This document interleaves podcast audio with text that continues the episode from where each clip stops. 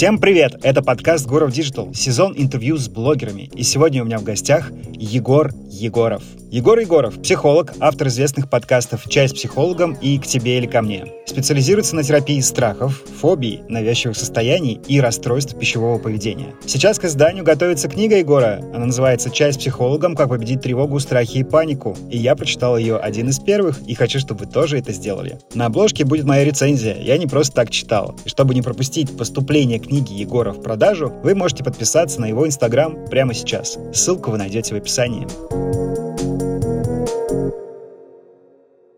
Егор, привет. Привет, Паш. Сейчас много кто ищет психологов, психотерапевтов. Да? То есть большинство людей, мне кажется, из прогрессивного класса осознали, что им нужна эта помощь. И у нас есть э, различные прекрасные платформы специализированные, которые не являются спонсором данного подкаста, поэтому про них много говорить не будем. Много кто выбирает психолога по Инстаграму. Он просто ищет по хэштегам, по сторис и определяет, вот нужен ли ему такой специалист или нет по его Инстаграму. Скажи, это хорошая идея выбирать психолога по Инстаграму? Я думаю, что это замечательная идея идея. Мне кажется, если честно, что это единственная верная идея. Я тебе больше того скажу. Ну, может быть, не обязательно Инстаграм конкретно, а в целом какая-то риторика, картинка, э, звук вот этого человека. По сути дела, обычный человек не разбирается в этих всех регалиях. Эти все способы образовываться, университеты, какие-то лиги психотерапии, они все выдают друг другу великие э, какие-то регалии, они все выдают друг другу, они все друг друга. Ну, как бы это понятно, это логично, так и должно быть, поскольку у нас в стране не существует какого-то закона, который это регламентирует. Психологов нету этого закона. Его все уже лет 10 или 15 все пытаются ввести, до сих пор ничего не происходит по этому поводу. Я, чтобы вы понимали, по акведам практически гадалка. Акведы — это такие идентификаторы налогоплательщика. То есть я налоги плачу, как э, и все прочее, знаешь, там группировка. Вот. Поэтому средний человек не может понять. Поэтому единственное, что ему остается делать, это смотреть, что человек говорит, как он говорит, какая у него риторика, что он несет вообще. То есть есть персонажи, которым, очевидно, ходить не надо. Ну, опять же, мне, например. Кто-то, может быть, почувствует, что это его человек, вот знаешь, его волны. Потому что, ну, в целом, опять же, обычный человек не разбирается не то, что там в этих регалиях, он не разбирается даже в иногда важных вещах, как разные течения психотерапии. Их такое невероятное количество. В России есть основные какие-то там, самые популярные в нашей стране, в других странах другие популярные. Что из этого поможет, бог его знает. Опять же, плюс ко всему. Даже если человек совершенно потрясающе владеет всеми этими методами, даже если он доктор наук, профессор, там еще чего-нибудь, возьмем аналогию с медициной, это отнюдь не означает, что он решит конкретно вашу проблему. Потому что тело не так сильно изучено, как нам хотелось бы, а мозг еще меньше. А психика человека, ну, это вообще просто э, чаще, через которую все пробираются. И не обязательно, что конкретно этот специалист, самый лучший в мире, поможет именно вам. Все зависит от того, какие у вас отношения будут с ним построены и как этот специалист в целом работает. Поэтому смотрите, подходит ли вам этот человек. Если он говорит какие-то гадости, если он негативно себя проявляет, если он ущемляет какие-то группы людей, социальные группы и так далее, мне кажется, что вот к такому человеку, даже если он супер профессор всего чего угодно, лучше не ходить. Но это мое мнение. Вы выбираете сами по-своему. У меня вот такой вопрос. Нарциссический склад личности — это обязательный базис, черта для того, чтобы быть э, блогером? Или не обязательно. И вообще, нарциссизм – это плохо или хорошо? Давай тогда разделим на две части этот вопрос. Во-первых, давай разберемся в том, что действительно что такое нарциссизм, и вот поговорим об этой теме сначала. Во-первых, людям в целом свойственно хотеть выглядеть лучше, чем они есть. Вообще всем людям. То есть, когда не было Инстаграма, у моей мамы нет особо Инстаграма, ты знаешь, моя баба вот зачем ты купила себе шубу?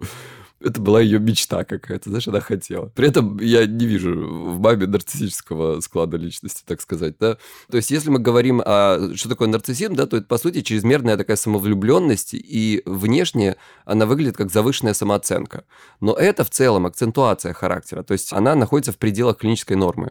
Это особенность характера, акцентуация, при которой какие-то определенные отдельные черты чрезмерно усиливаются. Это ни в коем случае не психическое расстройство, надо сразу оговориться. И говоря вообще простым языком, ну, то есть эгоизм, тщеславие, самовлюбленность. Это вот такой красивый, подчеркнутый нарциссизм, да, наверное, скажем, как акцентуация. Но, как всегда, это как бы вопрос дозировки этих качеств, то есть они есть во всех.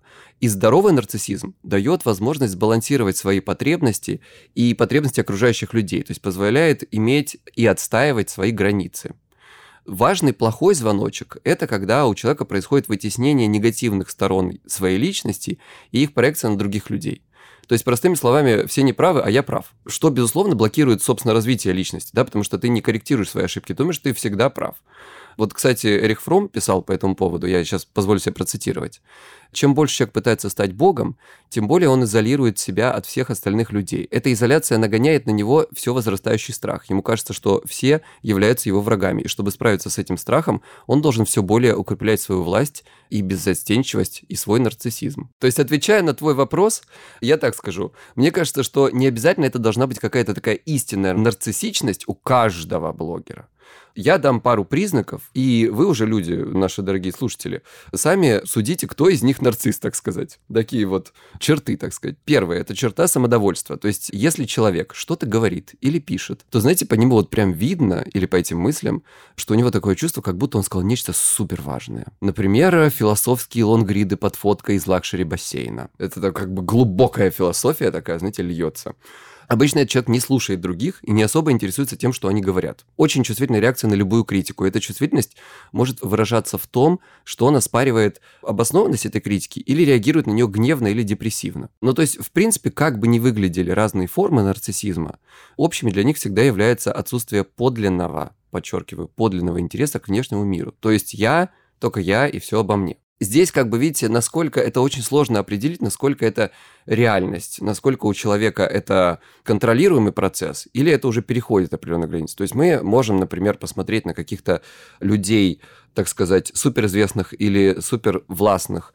По некоторым из них можно сказать, что вот есть такие проблемы, а у кого-то совершенно нет. Кто-то такой вот добрый свой парень. То есть, конечно, у них есть границы, но это не переходит э, вот этих идей там в собственной суперважности. Есть еще такая особенность, э, может быть, я сужу только по себе, но что-то мне подсказывает, что большинство блогеров склонны к такой привычке, досадной и явно не очень продуктивной, все время проверять количество подписчиков в Инстаграме. Это одна из самых главных KPI тщеславия, метрик. И, конечно же, хочется знать, сколько их прибыло, сколько их убыло. И за те годы, пока я, например, веду свой Инстаграм, разные были периоды. Иногда он растет, и тогда у тебя хорошее настроение, когда ты постоянно проверяешь этот счетчик, он увеличится, а когда он падает, то это может испортить самый солнечный день. Ты просто увидел, что отписались какие-то 300 человек почему-то, и ты такой думаешь, ну все, все пропало. Как себя отучить от этой привычки постоянно проверять? И где вот тоже эта здоровая грань? Один раз в день это окей, а, например, 10 раз в день это уже не окей проверять? Я думаю, что здоровую грань здесь нужно нащупать. Повспоминать те ситуации, которые для вас являются триггером. Когда у вас портится настроение, когда это приносит вам вред. То есть, если эти ситуации для вас такие слишком опасные, так скажем, то вам, безусловно, нужно это ограничить. Мы не будем говорить, что вам вообще не нужно ничего проверять там и так далее. Если бы мы говорили, например, здесь про пищевые расстройства, в которых я тоже специализируюсь, то я бы вам сказал, что замерять вес, становиться на весы каждый день, а некоторые люди становятся на весы даже по три раза в день, это, в общем, довольно-таки частая метрика, которая ни к чему хорошему не приводит. Она только повышает тревожность. Потому что вы постоянно мониторите свой вес, вы постоянно пытаетесь скорректировать диету под этот вес, и этот вес под диету, вот это вот все.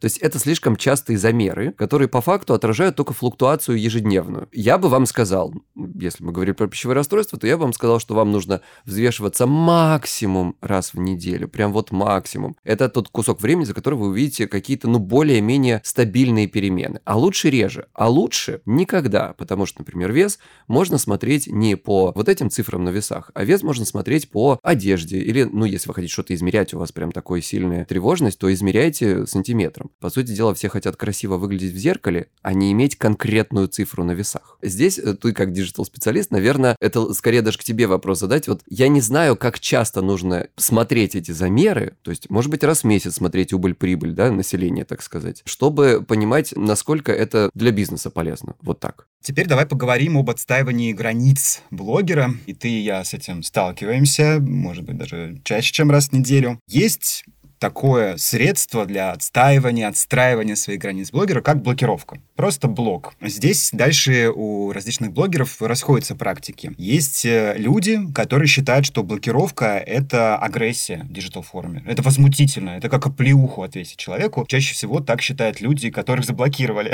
И они бегут в другие соцсети, кричат. Вот прямо они обиделись. А есть мнение, что блокировка — это максимально нейтральное действие. В данном случае блогер не писал написал никаких гадостей человеку, ничего агрессивного. Он просто прекратил общение, которое, на его взгляд, совершенно непродуктивное. Вот что думаешь ты? Это все-таки нейтральные действия или такие агрессия? И второй вопрос в связи с этим, за что ты конкретно можешь заблокировать подписчика? Слушай, ну, во-первых, у меня такой маленький инстаграмушка, там 14 тысяч человек-то всего. По русским меркам это вообще ничто. Поэтому мне, слава богу, более-менее везет. То есть я очень редко кого блокирую. Это прям надо какую-то, ну, совсем дичь написать. Чаще я отправляю, знаешь, вот эту папочку, из которой я не читаю никогда больше людей. То есть это они вроде ничего такого ужасного мне не сказали. Ну, или, может быть, я поспокойнее, знаешь. Был у меня определенный момент, знаешь, когда у меня была аллергия вот э, месяц назад, очень сильная, очень жесткая. У меня был такой прям практически анафилактический шок, да, вот этот вот отек, когда у меня напухли губы так, что я, если честно, испугался за свою жизнь. Были люди, которые написали как-то корректно что-то, да, поддержали, а были люди, которые написали, о-о-о, классно, так губы сделал силиконом, что ли, как бы, простите за шутку. В целом, можно было бы и на хэ послать, можно было бы и сразу заблокировать, но я их э, там несколько человек попереносил в папочку, куда я не смотрю никогда. Что касается самой по себе блокировки, ты знаешь, у меня когда-то было такое вот ощущение о том, что да, это какая-то такая жесткая мера, это прям, знаешь, ну как будто ты человека, если там не плюху отвесил, не нафиг послал, а как будто ты прям его очень жестко, что ему такое сделал. И однажды слушал я выпуск по-моему, как бы даже не твой. Или это был тогда еще наш э, почивший Клабхаус. И наш с тобой друг Толя Ноготочки сказал классную штуку, которая, знаешь, изменила вот в этот момент. Я ее услышал, подумал, блин, а правда. Представьте, что вы идете по улице, к вам подходит какой-то незнакомый вам человек и начинает рассказывать, как вам жить, или там, что у вас уродливая внешность, отвратительная прическа, говорите вы криво, и вообще какие-то штаны у вас ужасные. Вот что вы сделаете с этим человеком? Проигнорировать, да, идти дальше, это, наверное, единственное. Как бы блокировка, да, это, по-моему, самый нежный способ, что можно с ним сделать. Вы же не общаетесь в жизни с э, всякими разными неприятными вам личностями. Почему мы должны общаться с ними в интернете? Поэтому я не думаю, что это какой-то агрессивный жест. Ну, понятно, что люди, которые не чувствуют свою, давайте так скажем, модным словом, к сожалению, токсичность, ему кажется, что это вы не правы. Возвращаясь, кстати, чуть-чуть выше, все правы, я не прав. То есть это не значит, что они, конечно, все нарциссы, нет. Но их ценное мнение блогер почему-то обязательно должен услышать, он обязательно должен им все вот-вот сказать, послушать их мнение, он должен обязательно как-то отреагировать, сказать, господи, спасибо, вы так правы, а я-то и не знал, что у меня лысая башка страшная, там, не знаю, или у меня какой-то ужасный голос, или там кривые ноги, или там, не знаю, лишний вес. Спасибо, что вы мне сказали, вы открыли мне глаза, завтра иду в спортзал и на пластическую операцию. Видимо, такого ждут. Есть такая проблема, давай ее рассмотрим, и хотелось бы, чтобы ты дал советы. Я прочитал исследования австралийского университета, впрочем, это и так было интуитивно понятно и, и без австралийских ученых. То, что Инстаграм способствует развитию тревожности. Очень много критики Инстаграма по поводу подростков именно, потому что люди сравнивают себя с другими. То есть получается следующий перекос. Судя по всему, причина этой проблемы такая. Поскольку люди подписываются на блогеров, те транслируют улучшенную иногда с привираниями версию своей жизни и своих тел. У нас есть куча фильтров, бьютификаторов, и в итоге у человека складывается ложное понятие нормы о том, что все вокруг проводят время на Карибах, в спортзалах, и встают в 6 утра, делают йогу, и закрывают по 30 задач ежедневно, и зарабатывают какие-то бешеные деньги. Да? Если человек подписался, получается, вот на блогеров особенно успешного успеха. Видимо, это приводит к такой тревожности, потому что у меня есть друзья, которые уже удалили завели Инстаграм из-за этого, чтобы постоянно не сравнивать себя с другими людьми. У них правда бешеная тревожность, но нам, блогерам, например, от этого никуда не уйти, и маркетологам. Инстаграм — это просто наша работа. Что ты посоветуешь для борьбы с этой самой тревожностью. И еще вопрос э, дополнительный. Удалиться из Инстаграма — это вообще может быть хорошей идеей для mental health, для психического здоровья человека? Ну, слушай, мне кажется, это странная э, идея вообще. Это вот, ребят, вообще-то работа вызывает тревожность. Выходить на улицу вызывает тревожность. Много чего в этой жизни вызывает тревожность. Ножами кухонными больше всего убивают людей. Давайте запретим ножи, давайте запретим работу, давайте запретим людям выходить на улицу. Как бы, ну что за бред вообще? И то же самое, мне кажется, не нужно делать самим собой. То есть давайте так, не то чтобы не нужно. Если вы сможете уйти из этого самого Инстаграма, и ничего вам, никаких минусов от этого у вас не будет, это хорошее решение, вопросов нет. Просто проблема в том, что большинство людей уже не может, большинство людей там работает, у людей, извините, там миллионники аккаунты бизнес, это сумасшедшие деньги вообще крутятся, это их жизнь, их работа. Поэтому как бы не для всех это возможно. Кто-то, в конце концов, знаете, отработал э, там с 9 до 6 или с 7 до 12 ночи, и ему хочется просто выключить мозг. Это вполне нормально, здесь нет ничего ужасного. Посидеть в Инстаграме, посидеть в ТикТоке. Главное, чтобы это не становилось вашей основной такой навязчивостью, которая является для вас критически важной, когда это становится уже зависимостью. Мой совет такой. Не удаляться, не бежать, а настроить ленты под себя. Обучить алгоритмы показывать реальных людей, а не виртуальные какие-то витринные аккаунты про успешный успех. То есть нужно актуализировать свою цифровую реальность. То, что происходит, происходит не потому, что Инстаграм или ТикТок зло, а он происходит потому, что человек отдается на милость вот этой вот дофаминовой системе, как бы с которой с вами играют, в общем, в эту всю игру. И эти системы, они так устроены, чтобы вы больше, ну, Паша вам, наверное, много раз уже это рассказывал, тут я не профессионал, могу сейчас какую-то фигню сказать, но в целом, как я это понимаю, они устроены таким образом, чтобы вы больше времени проводили над э, в сидении в этом приложении. Мы разговаривали в одном из выпусков недавних э, с Машей Арзамасовой, и она рассказывала про настройку своей ленты, как раз-таки говоря про телесность. Она говорит, э, я давно уже настроила свою ленту так, таким образом, чтобы я видела девушек вот не такой, как сказать, ну, то есть реальной комплекции обычных людей, нормального вида, не идеальные топ-модельные девочки, которые весят 45 килограмм. И все было хорошо, ну, то есть понятно, я думаю, что Паша вам может рассказать, или вы уже, наверное, явно слышали или понимаете принципы, каким образом это делается, как отсеивается вот этот контент. То есть вы подписываетесь на определенных людей, вы скрываете другие вещи, но вам, конечно, придется проходить через такой момент ломки, когда вы привыкаете к одному, вы уже давно привыкли к одному. Мы родились в стране, в которой, давайте так скажем, есть определенный уклад привычной внешности, если мы говорим про телесность. И, соответственно, мы стараемся под это все дело, под наш вкус, а мы теперь думаем, что это наш вкус, который по факту нам, ну, извините, навязан. Мы теперь думаем, что вот этот вкус и есть реальность, что это и есть стандарт.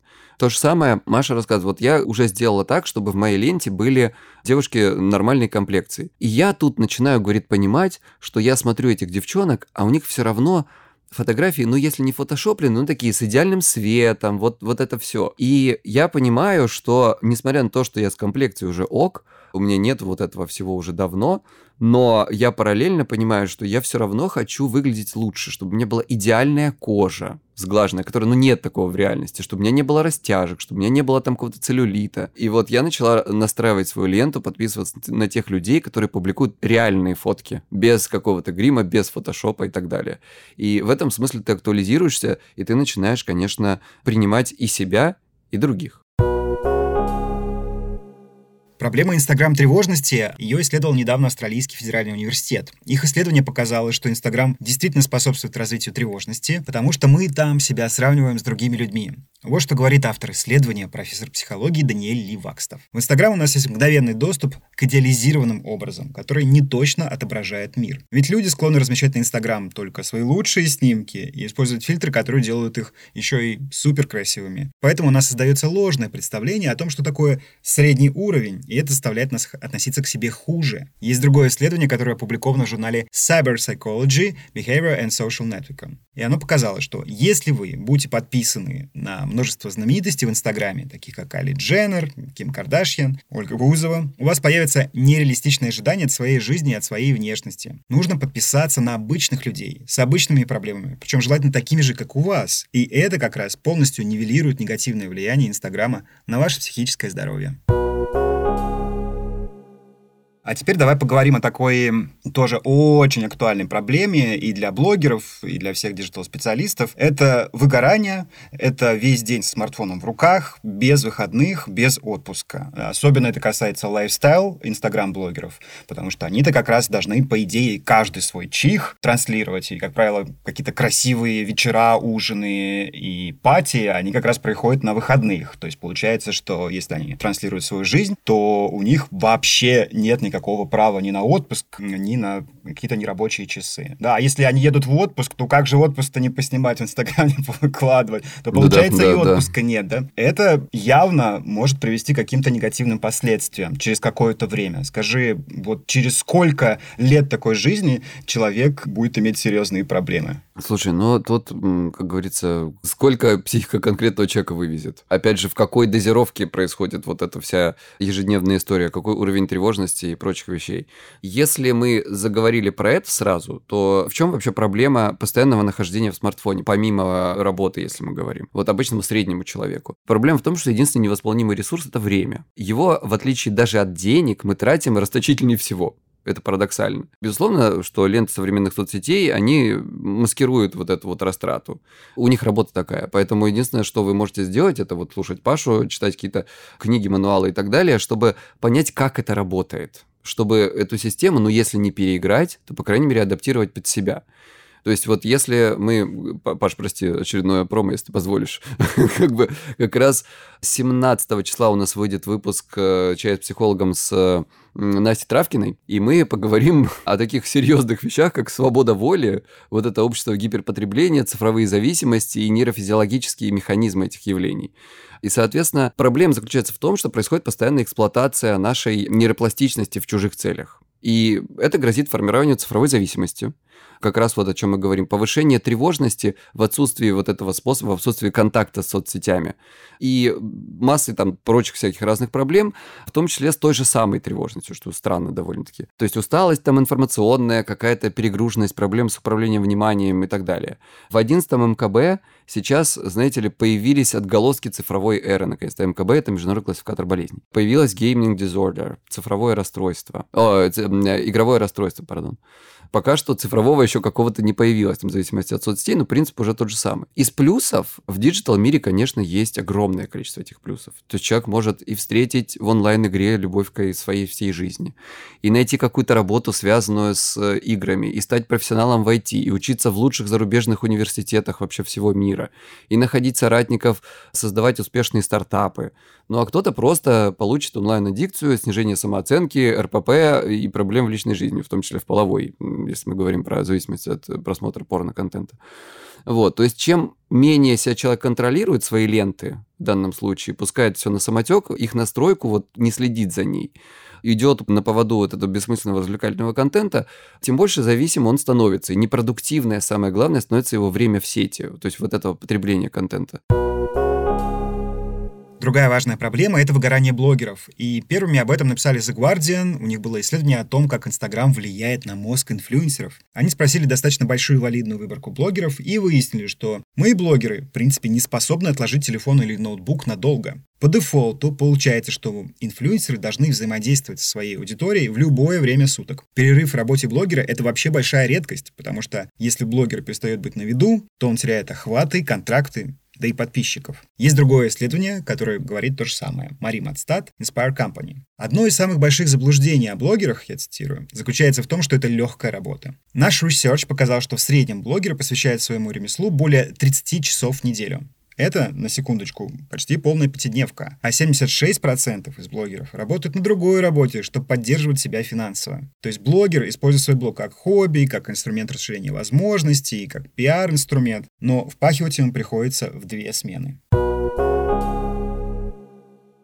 У меня есть э, последняя, пожалуй, на сегодня проблема, которую хотел с тобой обсудить. Мы ее уже упоминали. Это отстаивание границ для блогера, когда люди безостенчиво комментируют внешность. Вот ты упоминал случай, когда у тебя был отек, и ты пожаловался, да, или попросил поддержки, да, подкрепления какого-то в сторис, Угу. Тут тоже, кстати, интересный момент. Ведь можно было бы этого и не делать, да, а просто молчать о проблеме, которая у тебя есть. Но ты решил не молчать угу, угу. и получил, э, значит, большое количество фидбэка, и который частично был тебе неприятен. Ну, понимаешь, мы же понимаем, что все контент. Ну, все контент. А.